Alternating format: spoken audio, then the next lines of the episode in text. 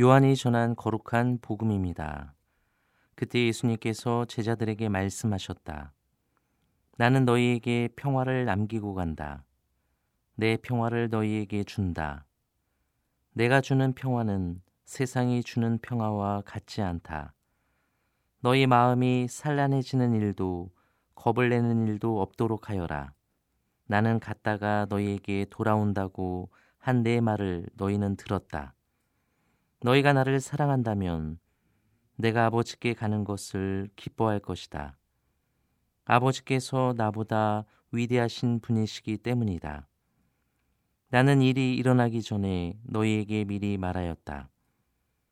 일이 일어날 때 너희가 믿게 하려는 것이다. 나는 너희와 더 이상 많은 이야기를 나누지 않겠다. 이 세상의 우두머리가 오고 있기 때문이다. 그는 나에게 아무 권한도 없다. 그러나 내가 아버지를 사랑한다는 것과 아버지께서 명령하신 대로 내가 한다는 것을 세상이 알아야 한다. 주님의 말씀입니다.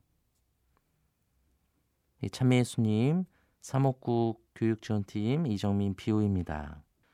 우리 직장에서나 아니면 가정에서도 그렇고 친구 사이에서도 인간 관계 안에서 평화롭지 못하다 느끼며 힘들어하는 이들이 적지 않습니다.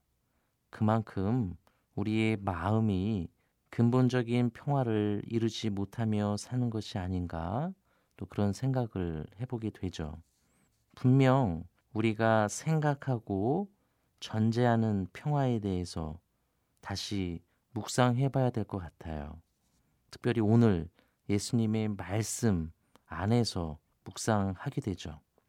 흔히 우리는 어려움이 없는 상태, 더 정확히 내 마음에 들지 않는 것이 다 없어지는 상태 그것을 평화롭다 이렇게 느끼는 경향이 있어요. 뭐 비슷한 예로 부족한 것이 없는 상태, 내가 가지고 싶은 것이 충분히 있는 그런 상태죠. 그래서 사실상 적당한 균형을 이루며 살아가려는 우리들의 마음, 그리고 그 욕심을 보게 돼요. 그러니 절대 평화에 이를 수 없습니다. 내가 가지고 싶은 것 끝도 없음을 잘 알고 있죠. 내 마음에 들지 않는 사람, 내 마음에 들지 않는 물건, 그것들이 없는 곳은 이 세상 어디에도 없기 때문에 그래요. 이런 우리에게 주님께서 멋진 말씀을 주시죠. 나는 너희에게 평화를 주고 간다. 내 평화를 너희에게 주는 것이다. 내가 주는 평화는 세상이 주는 평화와 다르다. 그러니 걱정하거나 두려워하지 마라. 주님께서 주신 평화는 앞서 언급한 우리들이 생각하는 그런 평화와 분명히 다릅니다. 당신 자신의 목숨을 희생함으로써 우리에게 주시는 평화입니다. 오직 주님만이 주시는 평화이죠. 그래서 세상의 평화와는 다릅니다. 가장 중요한 내용은 사랑의 길입니다. 평화는 주님께서 우리에게 주시는 그 사랑의 길밖에 없습니다. 그러니 참으로 평화를 누리는 사람은 오직 주님 사랑 안에 머무르는 사람입니다. 어제 이어 사랑을 하는 사람이야말로 평화 속에서 그리고 두려워하지 않는 이의 마음입니다. 우리 성인들을 삶을 묵상하면 더 잘 알 수 있어요. 우리들은 주님의 이 중요한 말씀을 하지만 자주 잊고 살죠. 그래서 남을 탓하기도 하고 세상을 탓하기도 합니다. 내 의지와는 상관없이 흘러가는 듯한 이 세상 불평하며 사는지 모르겠어요. 그럴수록 우리는 평화로운 것이 아니라 오히려 고통과 절망 속에 더 깊이 매몰되어 갑니다.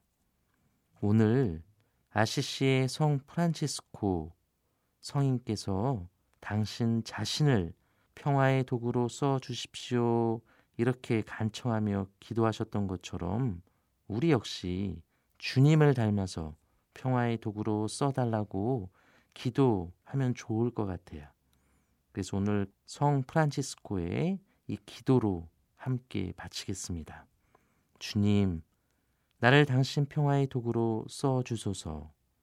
미움이 있는 곳에 사랑을, 다툼이 있는 곳에 용서를, 분열이 있는 곳에 일치를, 의욕이 있는 곳에 신앙을, 그릇됨이 있는 곳에 진리를, 절망이 있는 곳에 희망을, 어둠의 빛을, 슬픔이 있는 곳에 기쁨을 가져오는 자 되게 하소서. 위로받기보다는 위로하고 이해받기보다는 이해하고 사랑받기보다는 사랑하게 하소서. 우리는 춤으로써 받고 용서함으로써 용서받으며 자기를 버리고 죽음으로써 영생을 얻기 때문입니다. 아멘.